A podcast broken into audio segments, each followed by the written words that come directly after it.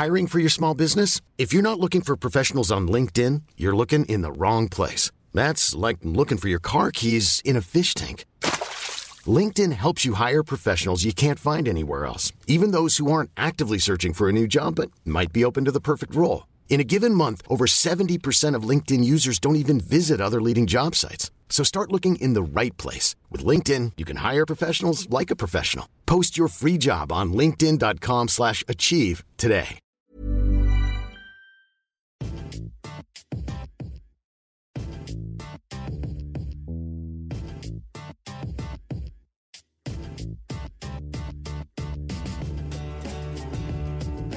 It's Wednesday somewhere in the world, which means it's time for the front three with me, Adam Boultwood, the one and only Lawrence McKenna, mm-hmm. and Dave O'Brien. Mm-hmm. Bit of sass coming mm. through. Uh, we have just recorded an epic live stream on the Football Republic. Make sure you go and check out the highlights on the YouTube channel. Uh, Good, just good. Watched all the Champions League games. Mm. I mean, we watched them out the corner of our eyes. It's hard, we found, to uh, do a live stream and... It is. Uh, do that. But we, we still, I think we summed, summarised it quite well, didn't we, Dave? Yeah, it was out of the corner of the light, you're saying, Lawrence. It was sort of catching bits when you could. Superbly difficult. Directed yeah. as well. So yeah, anyway, I agree. Listen, Superb, yeah. We're going to go into a bit of UEFA uh, mm, yeah. Champions League post-match reaction. Um, first, though, yeah. a lot of people asked me where I was on Saturday. Yeah, where were you, mate? I, fe- I feel terrible. I actually let feel me, terrible. Let me set the scene. Let me set yeah. the scene. No, let's let me set the scene. Let me set the scene. no, let Adam set it, and then we we will uh, will complete. So listen, guys, it. The Saturday podcast that comes out. Sometimes, occasionally, we call it on a Friday night. Yeah. So it's Friday night, right? Me and Dave. Dave's come round to the Football Republic. I can't believe offices. You're trying to blame this on me. Dave comes round. Dave comes round. I can't believe you're trying to blame this on Dave me. Dave comes round to the Football Republic offices. Well, should we record on Friday? Yeah, we're all ready to go. Like really excited, ready to go. And uh, we dial up Lawrence, and Lawrence is on the street somewhere, and he's like, "Oh, like no, normal. I've got five percent battery." No, no, no. Now, That's exactly that, what you said to us. Is that originally what I said? That is exactly what you said to us. Now, did uh, I I'm originally not sure. say? I think he said twenty. Now, did I originally say I had twenty-five percent battery? Low twenty, battery. Let's not get to twenty percent. Doesn't make any difference. Mm. Now, twenty should last me between the time it should half take me to walk. To yeah, about half an hour to record. Right. So anyway, it all of a sudden, all of a sudden, my phone, so Lawrence says, drops to five percent.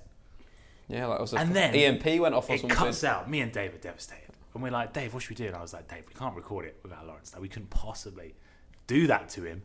So anyway, me and, I, Dash, you know, me and Dave say, are out on the lash. We've so gone for a few pints. We've gone for a few pints. The night goes on from there. It gets a little bit heavy. Did you wake up and drinks? He came for a few. Yeah, he I, I subbed out. I was like, I've got the front three tomorrow, Adam. I'm going to have to go You home. Definitely did not say that. So I've got, lads, I've got to go. I apologise, but I've got commitment to the, the, the listeners, the whole... So we don't we didn't we didn't rearrange the time. But anyway, I went out on the on the head. I had a few beers. Right? Yeah, I had a few beers. And I woke up, up the next day at twelve p.m. Missed calls, missed calls, missed WhatsApp. I don't know what's going on. They've recorded it without me, lads. So I will accept you, yeah. around forty percent of the blame, but well, I'll, you accept I'll your own apology. Sixty percent. Listen, Adam Boltman is uh, going for the Prime Minister of England, the greatest politician ever. I will accept forty percent of the... Po- Lawrence, I'll accept your apology. Yes. I will accept some of the blame. We've all made mistakes here. We've all learned. We've all grown as people. I think you owe him an apology. I think here it comes. Here's the apology to the listeners. I to well, I apologise to the listeners. But, you little but bitch. I think, the, you know, you I, I have to accept some... forty. We don't want to attribute a specific I mean, David, David, as a statistician, you could probably give it a full percentage. I'd say it's at least seventy. Uh, okay, you know. I think Just, we should move on from this, guys. I don't think it's an unfair assertion, but anyway, that's what happened. That's why I missed the podcast, guys. It will never happen again. It probably will. Anyway. I felt awful just because we recorded without you. Oh, I didn't. Got broken in this industry, mate. You don't I make it. Dave, actually, because Dave, look at Dave, he's so cold-hearted. You got to do it, yeah. man. You got, so you got to be there. I, what I do, can I just say one thing? I love how you assumed that it was me who pushed it forward to record. And we put nothing on Dave. We've got to do you it. Go, Hang on. Go, we we, we, we rang you. Yeah. We called you. We Listen, WhatsApp anyway, you. I want to give we comment. tweeted you. We tweeted. We did everything. For that reason, I want to give comment of the week to Lou A. Murad, who, who said, this is the Hole's reaction to Adam Bolt missing the Q and A podcast. He did a little Game of Thrones. Shame. Shame. I like a Game of Thrones meme. Mm. Yeah, and yeah, that's why he one. wins. You're the Comment of the week. This what, week. What's the bird called that they shamed in Game of Thrones? Bird? Dave? Jeez. This is the twenty-first Dave century, Dave has a beer and he steps back into the nineteenth century. century what's that bloody bird called? Oh, you mean Cersei. Queen Cersei. That's the right. Well, anyway, okay, listen, that's another Game of Thrones conversation. Let's actually talk about some football. The yeah. game's tonight. Uh, the big game, of course, was uh, Roma versus Real Madrid. two nil to Real Madrid in the end. Mm-hmm. Dave, what was your assessment of the performance? It seemed pretty convincing, hard for Roma to get back into this one in the second leg. I think so, yeah. I think they, the, the first goal was crucial, as it always is, and Ronaldo stepped up and banged it in. But Roma, I think, threw too many bodies forward. The game, mm. game management was a little bit Garcia-esque, where they just went for it, played a high line. I don't think they played that high line. As in the defenders, it, they were stuck. As in the two centre-halves were, the counter-attacks were coming, they were coming, they were coming after the after the goal. And okay. Well, they did score from Mohamed Salah, missed a pretty gilt-edged chance, and of course Real Madrid counter-attack and yeah. Hesse scores. And then the penalty incident as well. Um, so Roma could have got back into the game if the situation and the conditions had, had been a little bit different. Mm. But I think it's the Roma team, the Roma side's building under Spalletti. It's not going to be uh, you know, completely changed after, what, two months. So I think it's, it's going to mm. be time, and they'll be very competitive again. They'll be up there, top three Serie A next season. Great debut in the Champions League as a manager for Zinedine Zidane, Lawrence. It's fantastic, yeah. Um, we got a summary from uh, the Real Madrid channel, and they were very happy. Mm. Uh, I, I think he played it very well. I, the problem is, is, it's all well and good saying a manager's fantastic when his decisions go right. Mm-hmm. Some games, the decisions won't go well. Fantastic substitution to bring Hesse on, and obviously mm. ran at the back line and got them that second goal, which took them a step beyond and almost took the belief out of uh, Roma. The point would be, it, are Roma the, the the biggest of opposition? Right, no. That's a good point. But you can only beat what's in front of you. No, and that's true. But then when they come up against Barcelona, I, I think Zidane is yet to find. You mm. know, he's doing small hurdles. Yeah. And these are the right small hurdles to do. And in a, and management, that's what you want. So, I just feel that I, I, I don't know. I, I feel it's awfully harsh on Real Madrid and Rafa Benitez.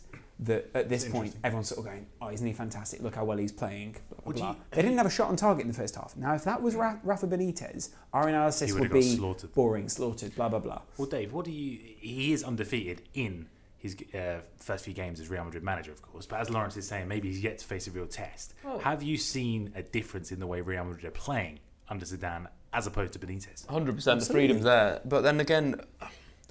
Could anyone have brought that? Could anyone have freed them up? And could any, like for yeah. example, Carlo Ancelotti could have been gone back in there next and would have the, would have had a better effect, in my opinion. Tactically, they would have been a little bit better. I think there's there's a few things um, that you know Zidane. There I were moments where Roma got in behind Zidane's Milan, um, yeah. uh, Real, sorry, and there's yeah. there's questions there definitely. But I just feel that there's a lot of like, like Lawrence is saying, there's a lot of responsibility on those players under Benitez that just didn't didn't uh, perform. Like at Man United and Louis Van Gaal, players but, not performing. But the wider point would be, and Kristen said it on mm. uh, the Football Republic, Great. These guys have now got someone to relate to. Mm-hmm. They've got someone who's been there. He came from Juventus, and he's come in uh, and, and you know made his own landmarks. Yeah, but at the club. yeah, but you got you got to deal with managers as with respect with yeah, their but, career. But the point would be, oh, that I know the, what you the, mean the in Galactico, terms of relate, relatability. But the Galactico system almost dictates that the players do hold an element of responsibility and power. And so, if you give them that responsibility and power, then when they exercise it, mm. maybe you shouldn't be so surprised. And maybe my disgust is more that they've sort of given them a false sense of power. Well, they have. Actually, well, the no, they have. The they've, got, they've got full power, haven't they? They've executed. Benitez has been sacked, and the man well, that they want in is, is Zidane. He's in. But I think that's partly also down to sort of uh, the, the, the Perez management and what the, the culture they put around the club. At least with Zidane, I'd say the point is they're moving in the direction that maybe Perez wants them to go.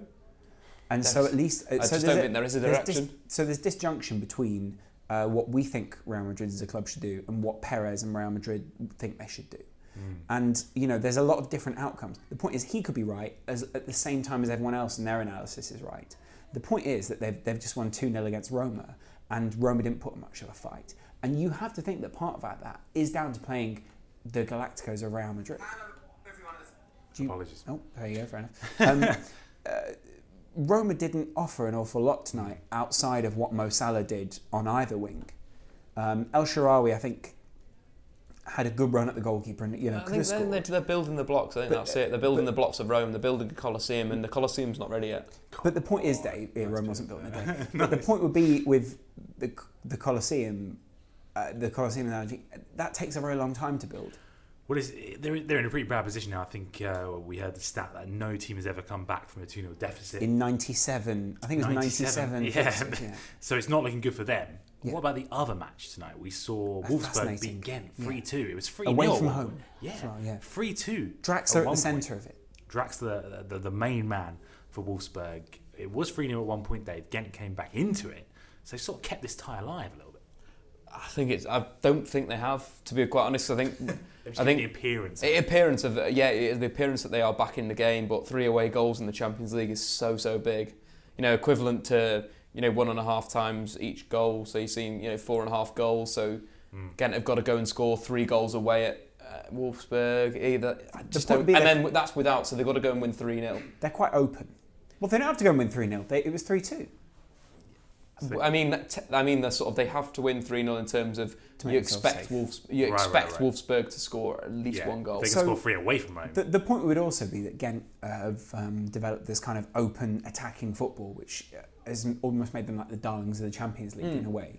And I know that um, you know that they're fairly they're fairly new in the sense they only won their first title last season. Uh, you know, Dave, you can make the same points here. These are the building blocks of something. But Wolfsburg are further along in that building yeah, process. That, that's and it, so that's it? why people feel that maybe Wolfsburg are, are more developed. The point would also be here that for the entire match, Ghent were sort of struggling and behind. Mm. And it was only really when Wolfsburg let their foot off the gas that Ghent were allowed back I think in. It, I think it was, it, you, you know, the stats-wise possession, Ghent did dominate, but Wolfsburg were so cutthroat. I think it was, at one point, it was five shots to fifteen. Um, if you're looking at domination as an away side and you're You know, you've got forty-eight percent possession, you're having fifteen shots on goal, that's pretty good. It's very, very clinical, and I think that's what Wolfsburg are on the counter-attack. Julian Draxler's second second goal where he intercepted a ball, beat a man and chipped the keeper. That is Julian Draxler. I, I was lucky enough to see him live at Schalke. Uh, Hertha Berlin played Schalke in the Bundesliga a few seasons ago, and it was him and Max Meyer that were two players that really stood out. But Draxler, he wasn't consistently in the game. Meyer was consistently in the game. Mm-hmm. That's why I really like Meyer, like quite short player, very good on the ball, a little bit like Lionel Messi. But Draxler just had that X factor. Picked the ball about twice, scored a goal and got an assist. And it was that that's what Draxler has. He has the X factor, and that's why uh, you know Wolfsburg went and paid thirty-five million euros for him, mm. is because he's got that he's got something else about him. You just watch him, he's very much like Kaká. Mm. Become the creative force of the team then, obviously replacing Kevin De Bruyne. Maybe not the creative voice, but the difference maker. Mm. Similar to what Ronaldo did as well. Like not like he's not going to go out there and um, you know today um, Julian Draxler didn't create a chance. Yeah. So that's quite big, but he scored two goals. So he's a different type of player that we're used to. That's why I'm putting him quite close to Kaká. That yeah. Kaká was a goal scorer, not a creator. Yeah. But he was a brilliant goal scorer. So you're saying there's no way back again. You're expecting Wolfsburg to go through. Yeah. What about Chelsea, Dave? The night before, obviously going away uh, to Paris Saint-Germain, a two one defeat. I think they actually gave a pretty good account of themselves. I think they did. I think they played very, very well. The system that they, you know, the four four one one, very, very compact. Lines were close together. Gary Cahill and Ivanovic were incredible. Babberman was brilliant. Aspilicueta was very, very good. Mm. They kept them. They kept um, you know P S G at bay until the introduction of Cavani. I thought Lucas Moura was hot and cold. Di, uh, Di Maria was brilliant, and then but then introducing another very cutthroat player like Cavani sort of kills the tie. You know, a player that can finish, a player that make, that can run off the ball in such a brilliant way. It's sort of that P S G have so much resource on the bench. Mm. Eventually they're going to have a starting eleven that's really good. They're going to have seven subs that yeah. are really, really good. I think Goose Hiddink came out after the game and said he was sort of envious of the options that P S G have, the depth of their squad. I think that's just, you know, it's their project there at P S G that they made some interesting signings at the start. Interesting, I mean quite poor signings, and now they've evolved and they've, they're getting good players, or they're buying players with potential, or buying... You know, you look at Pastore, that they evolved from Palermo. It took a while for him to get into the side and integrated. Laurent Blanc's done that very, very well. Mm. You know, Verratti, uh, other players in there. You're talking about, you know, Cavani again. It took a while to integrate him as well. But I think it's finally clicking, and they're finally, the you know, the money that they've spent is finally taking a, a turn for the, the, the up in a way. It might be painful to mention as well, but of course, Angel Di Maria with a pretty exquisite assist. Well, no, for that you know, goal. You got to credit players that are hitting form again, and Angel Di Maria, who had a absolute stinker when he first joined against Bordeaux. I remember tweeting about it, zero chances created, zero, zero shots on goal, mm. um, zero assists. It was absolutely rubbish. But credit to Di Maria, he's finally finding his place again. And, and Di Maria that's in form is excellent. Mm. I want to go back to the two passes he played in the game to Maxwell mm. that were through balls to slide Maxwell in mm. to get to the byline that were just absolutely incredible. The weight, the vision. It was just, it was brilliant. And Di Maria in, in, in full flow is so, so, so, so good. How do you rate uh, Chelsea's chances then, Lawrence, in that second leg? Because as we say, uh, they did do well in the game. They've kept it respectable. And going back to Stamford Bridge, you'd expect them to maybe put up a challenge. Yeah, I mean, uh, people have made the point that they were behind by a bigger deficit against P S G and still went through, but they had a different manager then. Um, and uh, at the same time, I think P S G were at a different phase in their life cycle. It seems like a lot of there's there's almost a finite nature to what P S G are doing right now, because they feel that they're at the end of a specific era. There's Zlatan era. They're going to bring Usher in, something new. I, I'm wondering about the, because they have such a mercurial side in the Angel Di Maria element, where they'll go back to Stamford Bridge and they'll shop them there. Mm. I think P S G will get the result back there. Um, so you're you're putting P S G to go through. Yeah, same. Same. We're going Chelsea. Wow, really? I just think they were really solid. Like they, they, it was sort of, you know, when they won the Champions League and they had that game against Napoli where away they got absolutely smashed. Lavezzi was so so good in that game. Scored, I think he scored twice, and Cavani got the other one. Again, yeah. Cavani back to Chelsea, but I just felt that day they looked quite solid, and they went on to be solid through the the latter stages, and then they kind of like fell into the final, and then they won the final in quite a fortuitous fashion, you'd say. But again, very different nature of the, the competition. At that but time. Again, they'd sacked their manager. They got a manager in on the short term. The player power was probably a lot more now, like under Gus Hiddink. After Mourinho, Gus Hiddink is probably letting the players express themselves. But again, a very different time in their life cycle. I mean, John Terry's... But know, again, but then what, what I'd say was that this Cahill and Ivanovic partnership impressive, impressive. looked very, very good. Like Cahill was putting in a number of like last man blocks, last man tackles, and Ivanovic just looked quite dominant in the air. Ivanovic came to Chelsea as a centre-back, a very dominant mm. centre-back. So you naturally think that, yeah, we play right back with it when he's got pace, when he's got mobility. Now that he's getting to the latter stages where he can read the game better, where he doesn't want to expose himself going forward. That was the issue with Ivanovic at the start of the mm. season, that he goes forward too much, that he thought he had the engine. Now he can't get back. You know, you speak to any coach. If you can't go, if you're going to go forward as a fullback, you've got to be able to get back. And if you mm. if you can't go forward, you know, if you can't get back, don't go forward. Mm. And I think as Ivanovic, you or move him inside. Or just don't play them as a fullback.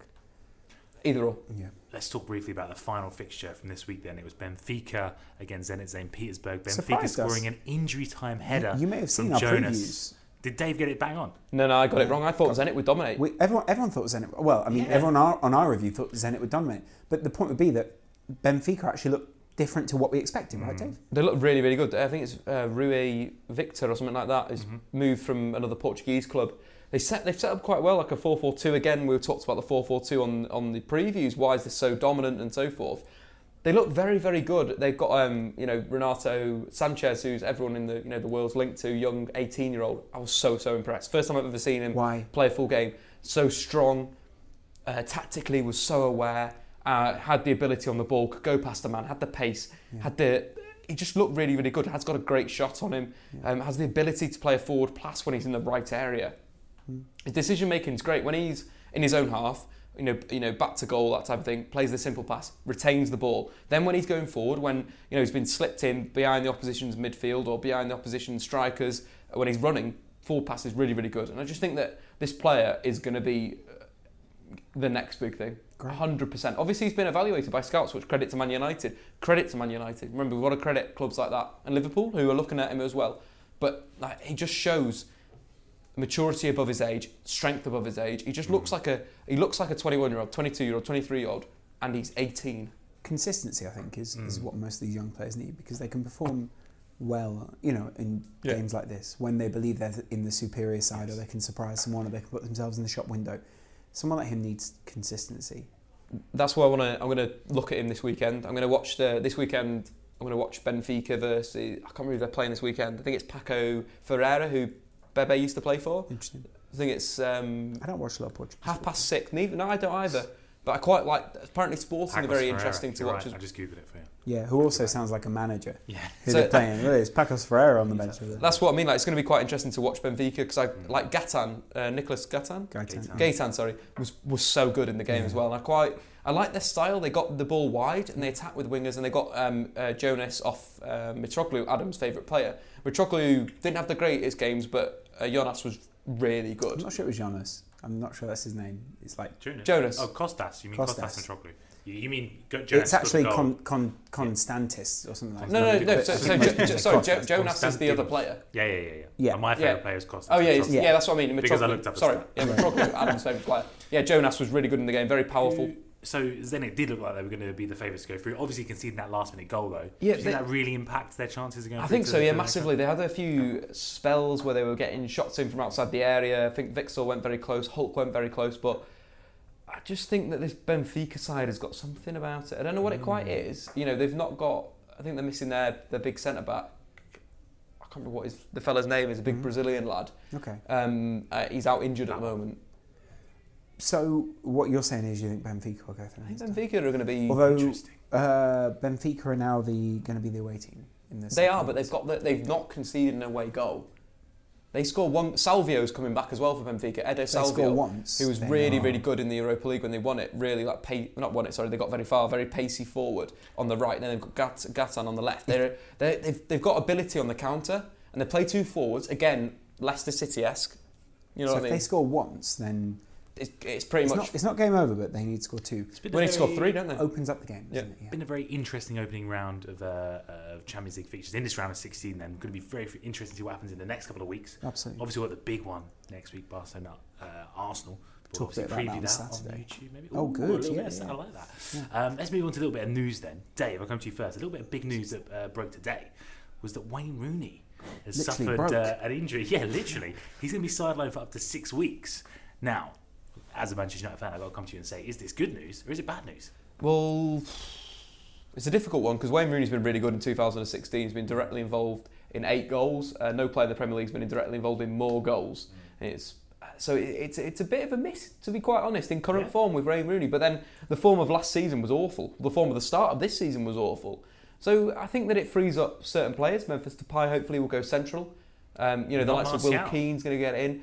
Mar- I, I like Martial on the left. I do. I think he's evolving very well on the left. I think we should continue him there because he's playing, you know, it, some games he's hot and cold, other games he's very dominant there. I think we should mm. keep him there. Get someone else up top. I think Martial, get it, give him a run up top. Does it mean anything for England? I'm not sure. I mean, I think it's a blessing out, in disguise for England. He's out for six weeks, right? That doesn't mean he's out of the... the so it's, out it's, it's knee ligament April, damage. Basically. Being someone that suffered knee ligament damage, whilst I, the first time I did it, I was playing rugby, I uh, strained it.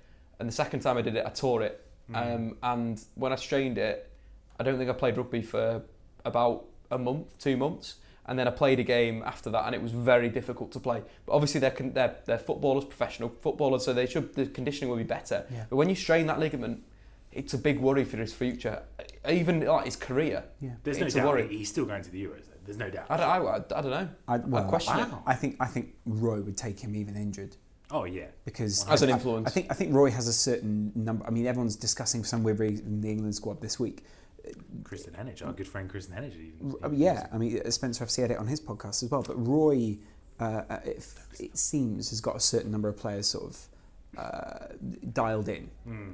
I imagine Wayne's the first name. Oh yeah, of course. Yeah. But then isn't that a blessing in disguise? He get, can take Wayne Rooney, I think, and, get, and not get criticised at all by any media sources for not playing him because he's injured, but the point and he be, can go with Vardy and Kane. Well, the point would be, Dave, that we can spin it however we want, but when when your team goes out, which inevitably England will, people optimistic. People like want. It. It's not that it is no, no, it's, it's I think people, people want blood, and then they go, "Well, why'd you take Wayne? Why didn't you take Welbeck, Daniel Sturridge, you know, someone who was fit, someone who wouldn't get injured? Why didn't you take Wiltshire? You know, why do you take all these people?" And then the the the, the problem is, you know, you only see the poison in the body.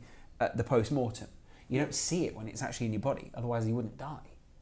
yeah, so that's, that's definitely one way. But so it, the the point would be uh, with England, uh, it would be fantastic if we didn't take Wayne Rooney to the to the you, Euro. You say it's fantastic. I think uh, I England, think it'd be a loss. England need an overhaul because Wayne is somewhat of a stopgap between the golden generation mm. and this next generation, and he carries some of the olden golden generation to sort of you know he carries some of that weight, literally sometimes. And at the same time, this new generation mm. need this needs someone to say, right, what's your, mm. what, what what should we be doing? But the point would be, it's hard to break away from the past, which was possibly and probably more negative for England. And certain international teams have done it. You know, Holland have struggled to do it. France have done it with this generation.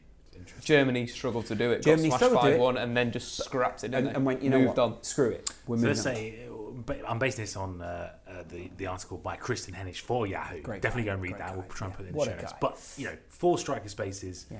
Taking into consideration this Wayne Rooney, Rooney injury, Kane, who are your four strikers? Rooney, Kane, Vardy, Sturridge. I'm in complete agreement. So, uh, me personally, if I know that Hodgson's going to play a four four one one, Dave. You don't need four play, I'm only playing. I only need three strikers. Why do I need four? So you're taking Vardy, Kane and Rooney? I would. I, I would. You know, if if Rooney's injured... You take Sturridge. I'd take Sturridge, Kane, Vardy. And well, I'd, I, yeah, because, but Dave, because take that, a fourth. Because the the point. Okay, so that means I I, I, I also categorise someone like Raheem Sterling as a forward. Uh, you mm. see, I, I yeah, that's what I was going to say. Is you've got someone like Sterling, got someone like, or oh, even Ross Barkley like be, a forward. Surely there's flexibility in that. Rooney can play in the hole behind the strike. No. You, you could play Welbeck out wide, for example. There's a little bit of flexibility. Again, Danny Welbeck. Danny Welbeck's just coming back from injury. Yes, he scored a fantastic header, but. Is he showing the performance that deserves a call? I take him, I'm I just think saying. Though, yeah, yeah. A lot of the time we, we talk about England in isolation, so we talk about England as just a starting eleven. How do England play best, and how could England play best against an international side? If they're reactive, full stop. But the, the, okay, so then you take that as a conclusion, and then you say, is Roy Hodgson a reactive manager? Yes, but then I think that's that's the, the good thing there is we need to be reactive in our team selection. For example, okay, we need yeah. to be able to seamlessly so switch. Has, has he done that? He's not reactive. He's reactive in a way where he let me, let me he, he counterattacks. So he's seen as reactive. What he doesn't do is he's not tactically changing his system to exactly. combat somebody so, else's system. So does he do that? So mm, technically, so he's not reactive. He's just a he's a negative exactly. manager. So does it mm, negativity? He's he's a conservative manager. Does conservative. he do it? Does he react? In doesn't vote way? for Labour. No. Doesn't vote for Labour. But getting back to Manchester United, then you think this is it is a blow for Manchester United considering the form of Wayne Rooney in twenty sixteen? Yeah, it's a blow considering the form, but now it gives. It gives somebody the opportunity to step up and, and be the leader. Sticking with Manchester United then, oh the other God. big news coming out of the club this week was that Nicky Butt has been appointed as the head of their academy system. The club have been without an academy chief since the departure of Brian McClare in June twenty fifteen, during which time they've been widely perceived to have fallen behind their rivals Manchester City. Dave's holding his hands up. Dave's holding his hands up. What are you saying? Well, well done, Manchester United. They could have appointed him twelve months ago. Oh, they appointed him as the under nineteens manager. Um, I mm, watched one of the games yeah. in the Europa Youth League, and Nicky Butt's team played one of the worst brands of football I've seen in a long time. Wow, what brand was that? How's they played done? a very they played a very tactically unaware four four two.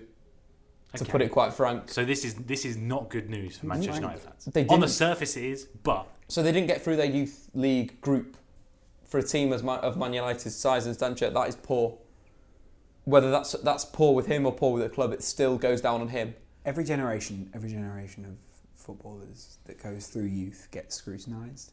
I think they get scrutinised to a certain level where it becomes unfair at some point. I, I disagree. And I, I, what I think is uh, Nicky Butt... didn't set those players up, or maybe Manchester United don't, as an institution, set up their youth in the right way.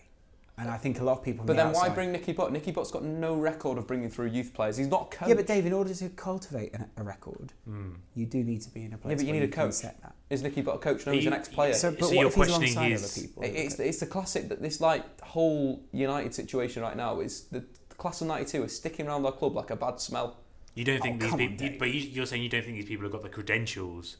I don't think they should be there now. They should go out and earn the credentials. So they have to earn them. They've got to earn the credentials. The, the, they're good players. They were all excellent players. They did so much for the club, but they're not good coaches. They're not good assistants. They're not good scouts. They haven't done it yet. What does what is interesting? You, is, Lawrence, is as as a as a you know as for example, if you were to go into farming, yeah. straight away, but you were a brilliant footballer, yeah, which I am. Or no, like, let's say you... Yeah, let's We've all seen T F R. Got, let's, let's, we, let's, we can attest to that. Let's we change this, right? You've got, that, you've got a winery, you grow great grapes. Can you go into farming? I've got great grapes. You, you, you've got a winery that's got great grapes. You yeah. make great wine. Yeah. But can you go into farming? Can you go and produce some potatoes? Well, it depends on... What I'm saying is that you can't... I think the analogy... But basically, what I'm saying is, I think you're right in, in that they need experience. But the way that they're sticking around the club, what you would hope is that the club and those combine maybe, to make a, a positive outcome. But, but do you then think maybe they which, should be appointed in these positions of such importance that maybe... Well, Pep Guardiola was... in Yeah, but Pep Guardiola was a coach first. Yes. He was this, a coach. But this is what I'm saying, Dave, is so the point is that they're not combining in the but right he ways. But I don't mean that he's a coach because he got a job. He's a coach because mentally he was a coach before a player. Yeah, and I, and I understand right, that, right, right. but I think... So, lot, so he was always on the game. You know, going to, going to see Bielsa, going to do this, going to do that. I, and I understand, I understand what you're saying. We, we don't, what I would say is harsh is we don't necessarily know what Nicky Butt's been doing in that time. Like, you know, he could have been speaking to other people. He, he maybe hasn't. Maybe he's just been, you know, living off the life he wants. But with Manchester United, it, it seems an awful lot like panic. And again, I'm reminded of what happened at Liverpool time after time, because it's where they go back at United now, where they go back to the previous generation, yeah. and, and they invest hope in certain individuals who represent something. So the same happens on the pitch and the same happens off the pitch. Roy Evans is, there are parallels between Roy Evans and a lot of the class of ninety-two, mm. because Roy Evans and that's the class of ninety-two I mean. hung around with the right people. That's why I mean it, it, but it, the point, it's around the, the club, it's, it's a bad smell, is, right? The point of those guys is they miss the mark, but it's hard to say by how much, because you're blinded in some ways by the emotion of wanting them to succeed, but at the same time you have this nagging thought at the back of your mind that something could be better than this. Got to be cutthroat. But the problem is the out, but the problem is, yeah. Dave, that football, when it becomes cutthroat, has seventy-seven pound tickets. Has but, and, and so when you remove the emotional side, you almost remove, that, remove a lot of the enjoyment. Let's move on to a little bit more. As good as this chat is, we've got to whip for a little bit more news before we get on to the right, let's go. I want to talk a little bit about Steve McLaren's future. Yeah. The reports have come Speaking out. Speaking of ex-Manchester United people yeah. being in management. His uh, but future. A very good assistant. Yeah. His future apparently Put rests alongside Nicky Butt on the results of the next two games. That's what the reports coming out of Newcastle are. If he loses those games, he's gone. Brilliant. Brendan Rodgers, the favourite to take over. Now, we've mentioned this before, that we'd like Brendan Rodgers to, to take over Newcastle. We could see it. Yeah, I mean, Suits. we can see it, but again, I see it as a bit of a slur, again, on Brendan Rodgers. Why? Newcastle's a massive club. Mm. Why is it's it a slur? Newcastle is a fantastic institution. Mm. Mike Ashley is not a fantastic owner. No, of course not. He's a so very difficult. So, do you want to see Brendan Rodgers go to a club where you feel like he's working for someone who you do not want to see succeed at a club? No. And so the point is with Brendan Rodgers, let him go somewhere where there's a certain innocent, naive purity okay. to Brendan Rodgers, at the same time as there's a sort of weird vibe to him, and I like, and I like yeah, Brendan, yeah. and I like, I like Brendan. I like Brendan Rodgers. I want to see him succeed. I feel like Brendan Rodgers is being linked with these things because people bet on it, mm. and because um, people want to see Brendan Rodgers take a step down in inverted commas I'm from what they consider Liverpool to be. So everyone wants it that Brendan Rodgers will be the guy who goes, yeah, okay, right, I'll, I'll manage, you know, blah blah blah.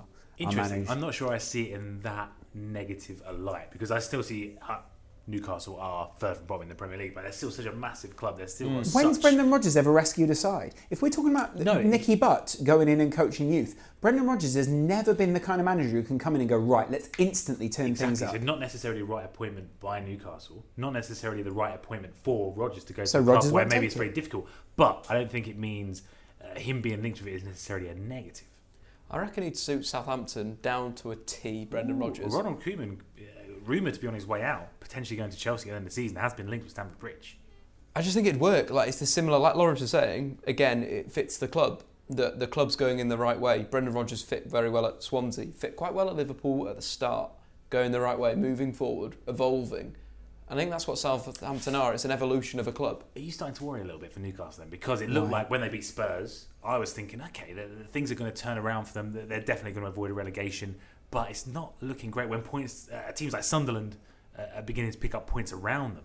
That's when you start to worry. Yeah, I think it's the, the centre-backs, the fight. There's just not... They should have bought either a really dominant centre-back or a really dominant central midfielder. Like someone that's got hate in him. I feel like they need someone to fire everyone up. Hate. Interesting. Like, like they need they need something. They've got, like they, when they were three nil down after twenty minutes, there was ah. no response. Yeah. You know, you somebody should have got annoyed there. But mm, yeah. do you imagine if we were the front three? I'd have got sent off. I'd have, have cleaned someone out. But then that would have fired the club up for them. Absolutely kicked off. I'll do that. Well. Hey, I'm Ryan Reynolds. Recently, I asked Mint Mobile's legal team if big wireless companies are allowed to raise prices due to inflation. They said yes. And then when I asked if raising prices technically violates those onerous two-year contracts, they said, what the f*** are you talking about, you insane Hollywood ass f- So to recap, we're cutting the price of Mint Unlimited from thirty dollars a month to just fifteen dollars a month. Give it a try at mintmobile.com slash switch. forty-five dollars up front for three months plus taxes and fees. Promo rate for new customers for limited time. Unlimited more than forty gigabytes per month. Slows full terms at mint mobile dot com. Hiring for your small business? If you're not looking for professionals on LinkedIn, you're looking in the wrong place. That's like looking for your car keys in a fish tank. LinkedIn helps you hire professionals you can't find anywhere else, even those who aren't actively searching for a new job but might be open to the perfect role. In a given month, over seventy percent of LinkedIn users don't even visit other leading job sites. So start looking in the right place. With LinkedIn, you can hire professionals like a professional. Post your free job on linkedin dot com slash achieve today. But it does it, or does it just show a lack of discipline? It's not a lack, but then it's this passion that you want to. That's what Liverpool, the Newcastle were lacking, was passion. Mitrovic and fight, but then that's not passion. Quick thoughts on, uh, we have to mention, obviously, at the weekend. I did a hand gesture to indicate that I disagreed with that statement. Yeah. We've got to mention, we've got to give a little mention, in case you haven't heard, a little bit about Serge Aurier, the P S G right back, who had the brilliant idea, jumping on Periscope to do a Q and A, where he, among other things, suggested that Laurent Blanc sucks Zlatan Ibrahimovic's balls, I think was the uh, direct yeah. translation. I don't, I don't know if that's uh, literally true. I think that's pretty much what he said. As, he, that's as what he said, I but I don't think he meant it literally. Do you right. think, Have you seen Didier Drogba's tweet tonight? No, what's Didier? Didier Drogba said um, the, the treatment of him and the, the way that people have treated him in France. You know, people saying he should go to prison. Mm, no, that's a bit far. And, but also just that people seem want to. The point is they want to ostracise him mm. away from the club. Maybe they're right to some extent. Is that you know the immediate reaction is, you know, uh, that's a terrible thing to say. You're supposed to be part of a team, even if you're frustrated. Air those views to the right people. Of Keep course. It internal. It was Comments. a mistake to go on Periscope in the first place. Ask any P R people. But no, with great. him, he's a young player, still very young. Of course. And young players get frustrated, and sometimes they're led down the wrong path. Didier Drogba's point, which I wholeheartedly agree with, is mm. people make mistakes. Don't bin them on the first mistake. He does have previews of this, though, doesn't he? Does he? He's done something similar with, um, I believe, he was filming himself watching Uh, a P S G game, maybe even against Marseille, and he was sort of criticising the referee and maybe using some choice words to uh, to, to criticise the officials. So it's not necessarily the why first don't we like why, why do we have a problem with his honesty? Um, uh, well, basically, some of his comments could be construed as homophobic. Okay, so, no, so no, not no, necessarily. No, but, okay. um, I see what you're saying. The homophobia side, obviously, no one agrees with. Yeah. Um, but th the problem would also be that some people are really terribly misinformed about how mm. to express their anger or opinion. But, uh, the, but do we have a problem with his honesty uh, and what he's expressing? I don't think it's appropriate to suggest uh, no, no, it's, the things like, he suggests. It seems no, but, but, immature. But, but, he, it really you know, do, it if seems you take like them as child. analogous, then it's different. And what they're saying is that Blanc uh, and Barney Ronay suggested in an article just today in The Guardian, mm.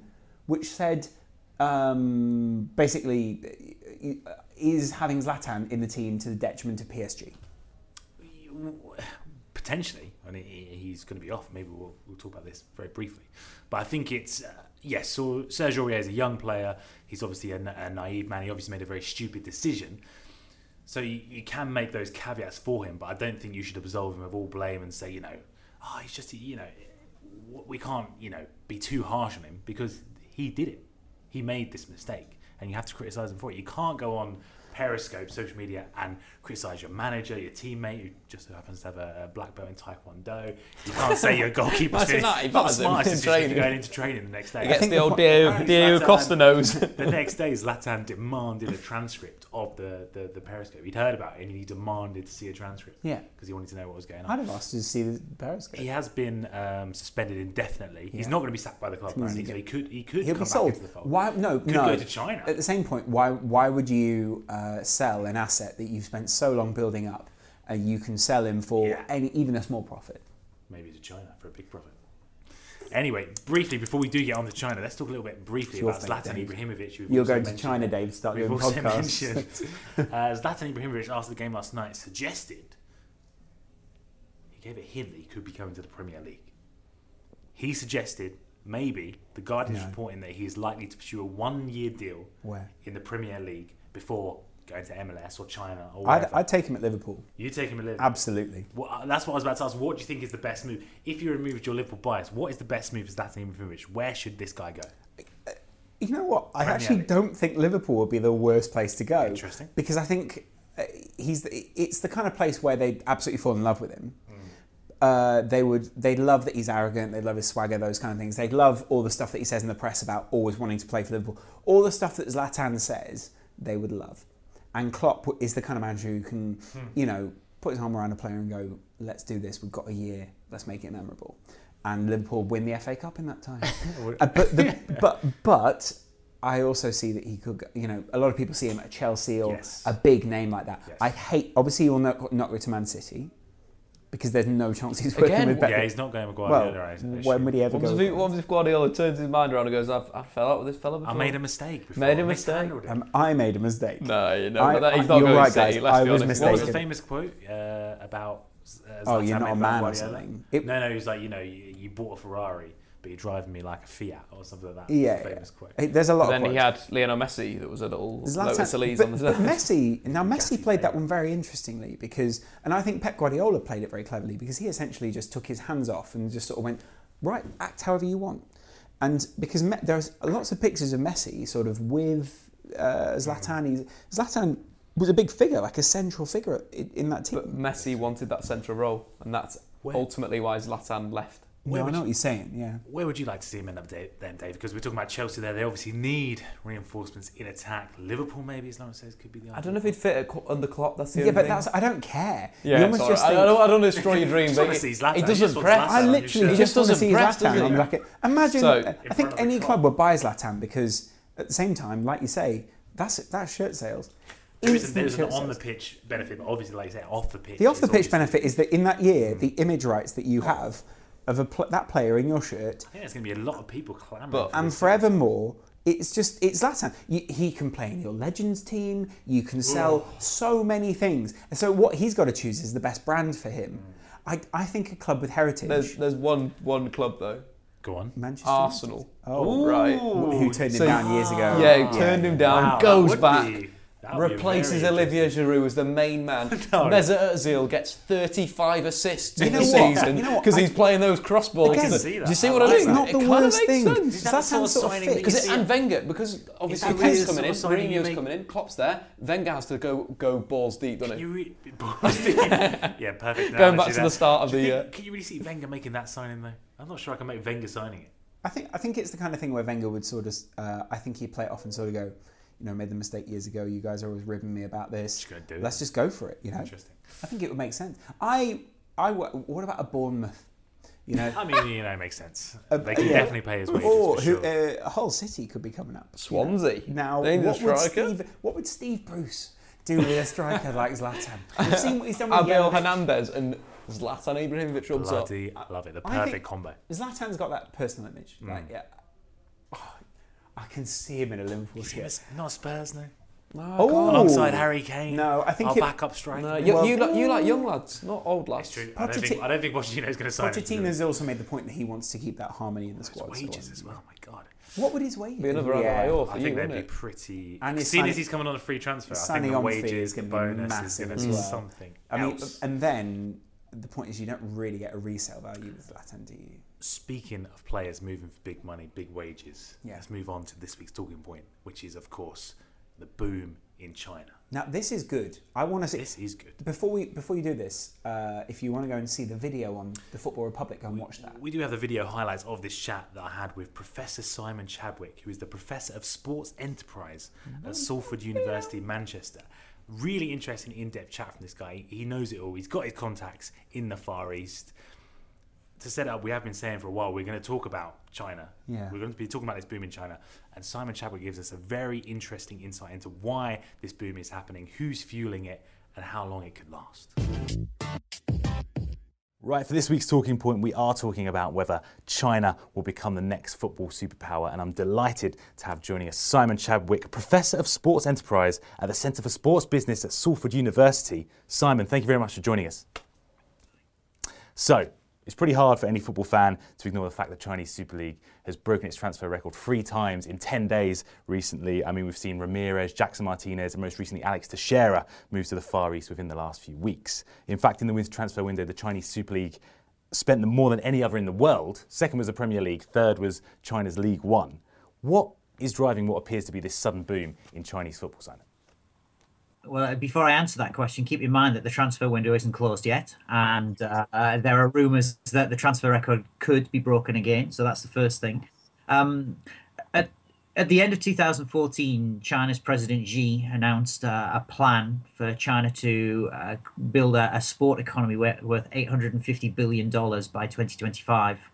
Um, by any estimates, this is this is just staggering, because even the most optimistic um, estimates of current global industry size are around about four hundred billion dollars. So this is this is an epic development and, a, and an epic market. Now, there are several elements to what he's trying to do, but one of the most important and, and arguably the, the, the basis upon which the, the whole plan is based is Xi's, uh, Xi's desire to bid for the right to host and then ultimately to win the World Cup. And so f football is the focal point. Other sports are, are attracting investment, but, but football right now is is the big focal point. And there's money from the state, there's money from private industry, and, and obviously from external sources too, now now going into China. And so there is this, this feature, obviously, in terms of, of players and, and salaries and transfer fees. And what is behind, you're saying President Xi is maybe this driving force there. What is behind his desire to make uh, China a, a player on the world stage, in, in the world's game? Well, from his own personal point of view, um, uh, he's he's thought to be a very passionate football fan. So he's uh, he's kind of one of us. He he wants the same things that football fans across the world do. He's a, he's so a Manchester think, United fan, is he? Apparently. Uh, well, I, I, it, actually, it's not it's not on record who he supports. so, uh, um, but he is he is generally believed to be a, a very passionate football fan. Um, But I think beyond that, uh, China, well, China, China has done lots of things. So it, it's it's conquered the uh, the financial services industry. It's con con conquered the property industry. It's conquered uh, aerospace and so on. But one of the last frontiers industrially, if you like, is is it's yet to conquer football. Uh, obviously, it's it's good at other sports, uh, athletics being one, but but it doesn't have this presence in football. And I think that's particularly important because it's the People's Republic and this is the people's game. And, and thus far, the People's Republic has, has singularly done very badly at, at, at the people's game. So I, I think there's, there's that as well. And I, I think alongside football comes profile, status, prestige, reputation, which are all very important for, for China. And I also think in, in China, too, there's, there's still a feeling that the country's not fully accepted by the international community. And so I think this is part of a, if you like, a political process of China moving up to the top table of, of global nations. And, and, and Xi sees that football is one way to, to, to do this. And certainly top level success in football mm. is a very good way of influencing and networking and presenting a country in a particular way. So, so what initiatives and programs is Xi and the government putting into place to try and drive this? Well, obviously, one of the, the things that is happening is is uh, there's a lot of money in the system right now that has led to the recruitment of external talent. And this is not unusual. This is very uh, reminiscent of other industrial sectors, is, is acquiring talent externally. And I, I think in football, that, that serves several purposes. Firstly, what it does is to provide a point of engagement for fans and to raise the quality of the uh, the league so that fans are, are actually interested in Chinese football. One of the things that anybody who knows about China will understand is, is the Chinese are actually deeply cynical about their own football, principally because historically they see it as being corrupt and of low quality. Now, now Xi has engaged in a corruption purge and, and, and is trying to rid football of, of the corruption. But one of the things they haven't had up until now is, is kind of high-profile stars that fans can identify with, the kind of heroes and icons that we all have. The, se the second thing that uh, the, these player purchases are doing, I think, are, are, uh, are to raise the quality of the game um, because, uh, obviously, um, the, the, the quality right now is not particularly uh, good. And, and the, the, the kind of secondary benefit of that is, is that domestic players learn from these players. They learn to play better. They watch them. They, they can train with them. And, again, that's very, very important in terms of the overall quality. But beyond just signing players, uh, I think what's particularly notable about this recent development, because we've seen high-profile player signings, not just in China, but in places like Russia and elsewhere before. Um, but there's very significant investment at grassroots level too. So uh, by by the end of two thousand seventeen, um, what Xi is trying to do is to, is to, to create twenty thousand new football pitches and for there to be one hundred thousand more kids playing football by, by twenty seventeen. And so what we're seeing, for example, if, if you're living in, a, in a, a provincial town, not, not one of the big cities in China, but a provincial town, what you're probably starting to see right now is football pitches being built, uh, football projects, grassroots pro projects being instigated, with a view to getting young kids playing football more, taking an interest in it, in it uh, supporting teams, and then all the other things that come from that, buying merchandise, going to games, and, and so forth. although you're talking there about how the growth of the Chinese Super League is sort of government-backed, there are also investors and businesses who are keen to be involved as well and drive this. Yeah, and, and I think one of the important things to, to, to understand about China is they have this kind of peculiar model of state-led capitalism, yeah. uh, where essentially the government says, do this, and, and then the private sector goes away and does it. So at the moment, it's unclear how, how involved uh, the state is from, from Beijing. Mm. Um, if we look at the recent acquisition of Manchester City uh, by, by C M C, the thirteen percent stake that was taken by the Chinese, there is some indication that this group is somehow connected with the state. Um, but, it, but it's connected in a, in a kind of uh, quasi-autonomous way. So it, it's kind of enact, enacting state policy, but on an independent basis. You then come through, and, and certainly at provincial level, uh, provincial governments are being en- strongly encouraged by central government to invest in football. So a lot of the grassroots football development projects that we're now seeing are really instigated uh, at, at state level, but are actually being enacted by local government. But beyond that, one of the ways in which you have to do business in China, particularly if you're a Chinese entrepreneur, is you have to be seen to be supporting the state. So in in other words, if you if you want to do business in China, if, for example, you want to um, acquire a piece of land, or if you want to build a factory somewhere, you need state permission to do that. And, and and you're more likely to get that permission if you're seen in some way to be making a tangible tangible contribution to the, the national footballing effort. And certainly some of the corporations that we, we now see involved are very, you know, they're consistent with that. They're they're uh, they're very very prominent organisations. They're very good at doing business. They know how they need to work with government, and so that's what they're doing. So it's kind of a quid pro quo arrangement where, you know, you back the football growth that we want uh, to, to happen in China, and maybe, you know, there'll be a favourable uh, view from the government. Well, there's a there's a there's a a, a, a very specific cultural phenomenon in, in phenomenon in China called guanxi, which is uh, essentially you do something for me and I'll do something for you, and and, and and that's how it works. I think a lot of a lot of Westerners um, perhaps don't understand uh, this kind of phenomenon, um, yeah. but uh, it's it's very well established in Chinese cultural terms. So you mentioned there, Simon, about how uh, investment funds are sort of targeting Euro- European clubs. You mentioned Manchester City there. There's also Atletico Madrid. What's sort of the, the driving factor behind that? I, I think that uh, it's it's it's actually difficult to generalise, because I think Atletico, Atletico Madrid is different to Manchester City. So in Atletico's case, it's a guy called Wang Jianlin, who is the, uh, the owner of a, a company called Wanda. And what Wanda is trying to do is to create an entertainment empire.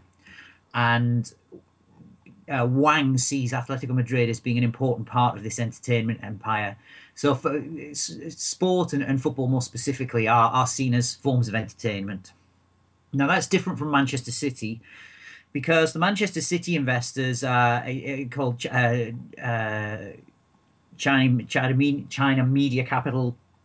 Um, they they obviously have got interest in City, but one of the other things that they're trying to do is, in conjunction with the Qataris and some American sports entrepreneurs, is they're trying to acquire Formula One.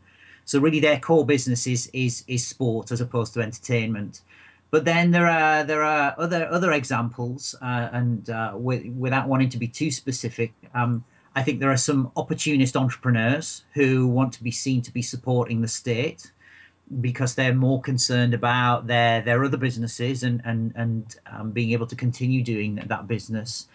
But it, but I'm led to believe by some of the people I've spoken to in China that uh, some of these investments now taking place, uh, some Chinese entrepreneurs are, are concerned about uh, their assets in China, and and so what they're doing is they're moving their assets offshore and buying football clubs, and and whilst I'm not going to make any specific allegations around anything illegal or corrupt. Oh, no, let's not do that. um, I, I, I think one, one of the things that I've been told by by people I speak to in China is mm. is, is some club owners have, have are perhaps not as legitimate as they might be, and they're using football as an opportunity to uh, mitigate risk, I think, is another way to put it. So is, is this different from football booms we've seen before, which may have been short-term? I'm thinking Ukraine, Russia, you know, and the Machachkala, I think it's pronounced, uh, and obviously Shanghai Shenhua in two thousand twelve. In the, this isn't just one club sort of driving this investment. It's a number of clubs in China right now. This is uh, state-driven, mm. centrally led sports strategy and more specifically football strategy. So this is uh, this is not a series of vanity purchases mm. by uh, by clubs. This is uh, not wealthy individuals who are trying to uh, court favour with their friends. Um, this is this is a country taking football very, very seriously and seeing football as a route forward for the country. For China itself, we're, we're certainly on the second Chinese football revolution, or maybe even the third Chinese football rev revolution, because if you go back ten, twelve, thirteen years uh, ago, there was a view that Chinese football would, would develop and grow and, and, and would change, and it didn't. Yeah. We then had the, uh, if you like, the, the Drogba and Elka years, where it seemed to be happening again, mm-hmm. but it didn't. Um, this time it's very different, because instead of being driven by individual clubs or by individual entrepreneurs, as I say, it's it's a combination of the government at both national and local level, and also entrepreneurs getting involved in this too. Mm. Uh, there is a long-term plan, there are long-term goals, and, and I think this isn't going to go away this time. This will continue. What do you make of, you know, over here, there's a lot of criticism directed at the likes of Ramirez, Alex Teixeira, saying they've moved just for the money. Do you think that's too simplistic to say? Do you think maybe they are buying into this idea of this sort of football revolution in China, or is it naive to say, you know, that's not their main factor? The one thing about a, a lot of footballers that many people perhaps don't really think about is is that it's just a job. Mm. For some players, it's just a job. And, and, and like many of us who are also just doing jobs, if someone comes along and says, well, we'll pay you more money for doing the same thing, you'll say, well, hey, great, I'll do it. Um, so I, I think many of us are probably a, a little too cynical, to, a, a little too quick to judge these people. Um, it is it is undoubted that at the moment the quality of Chinese football is not particularly good. Um, nevertheless, if we look at clubs like Guangzhou Evergrande, uh, up until twenty thirteen, a Chinese club had never won the Asian Champions League. Now Guangzhou have won it twice in three years. They got to the they got to the World Club uh, Championship final and played Barcelona at the back end of last year. So I think, you know, it, it requires for many of us a change in mindset, because whereas we're, many of us are used to underperforming Chinese clubs and, and, and perhaps are very cynical about how they play football and, and what the standard of their football is, that is changing dramatically. And I think Guangzhou is uh, is leading the charge.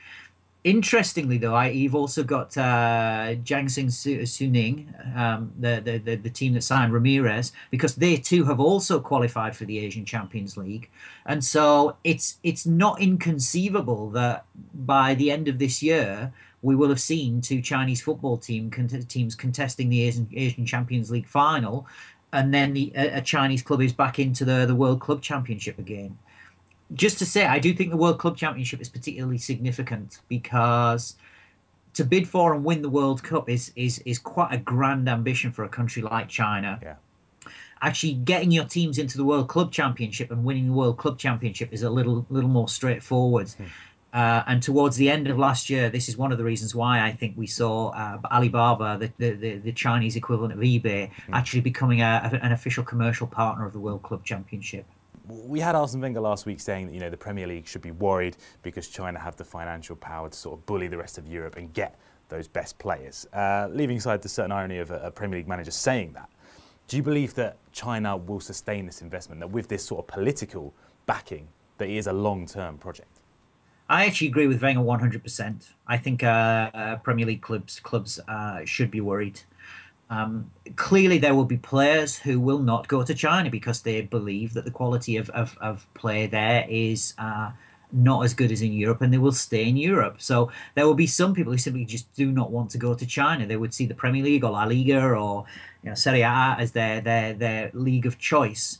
So, you know, I think we need to understand that this is no, this is not suddenly going to be a mass exodus of everybody from England to China. Mm-hmm. So although there will be players who will uh, remain in Europe and continue to play in Europe, yeah. uh, our clubs still need to be mindful and, and concerned about what, what's happening, because Chinese clubs are clearly prepared to pay wages above market rates. Mm-hmm. They're prepared to pay transfer fees above market rates. Yeah.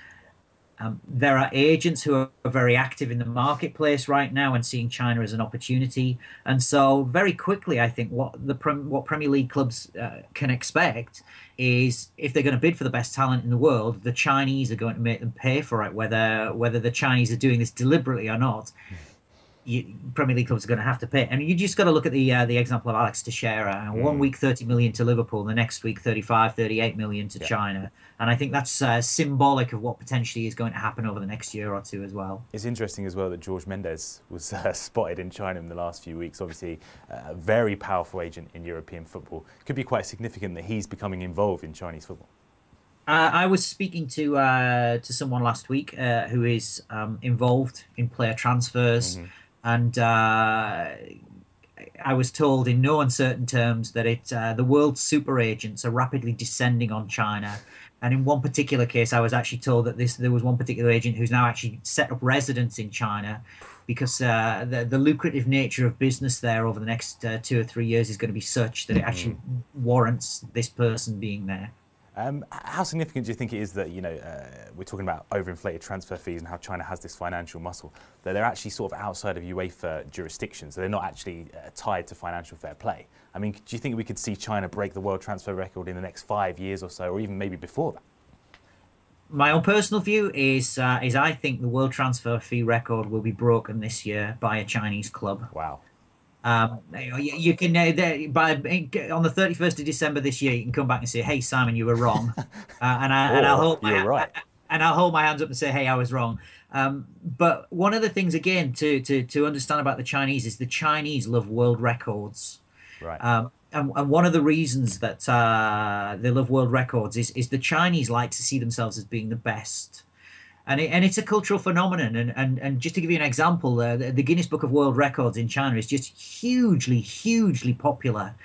So I think there's something in there about the Chinese. Uh, you know, it, it will be incredibly prestigious uh, to them, or for them, to actually break the the player world mm. transfer fee uh, record. So I, you know, I fully expect it to happen. This is the next big step, because obviously to to to take Martinez from Atletico mm. or to take uh, Teixeira away from the hands of Liverpool, I think is one thing.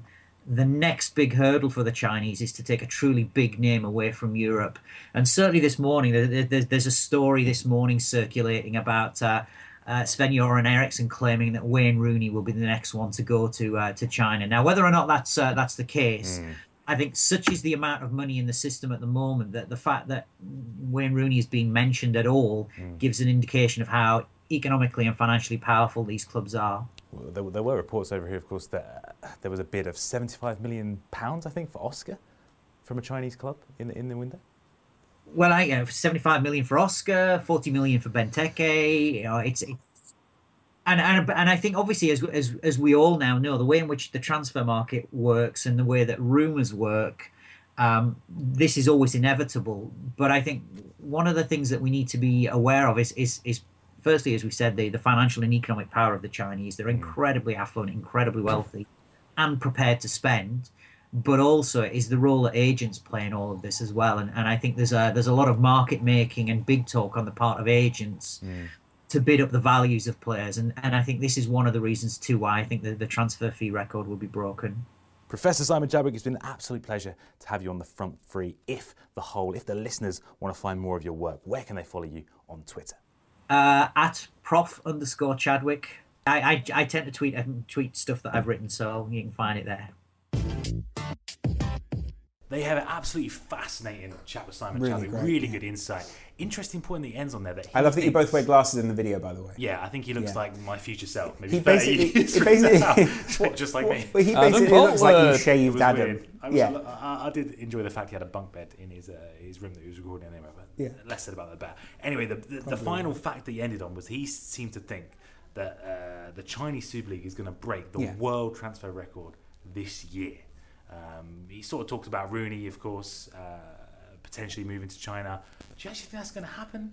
Uh, Dave, do you think that China could break the world transfer record? I think so, yeah. I think his, his point of it being the, you know, it's because they want to be the big cheese. Mm. Makes perfect sense with Love their economy, where they want to go, where the president wants to take these, take China, how he's, you know, influencing football. I just think it's I'm not sounds doubting, right. I don't doubt the desire of the Chinese to break that world record, but do you really think a player I doubt, who's at I doubt the top their, of their game... I doubt their motivation.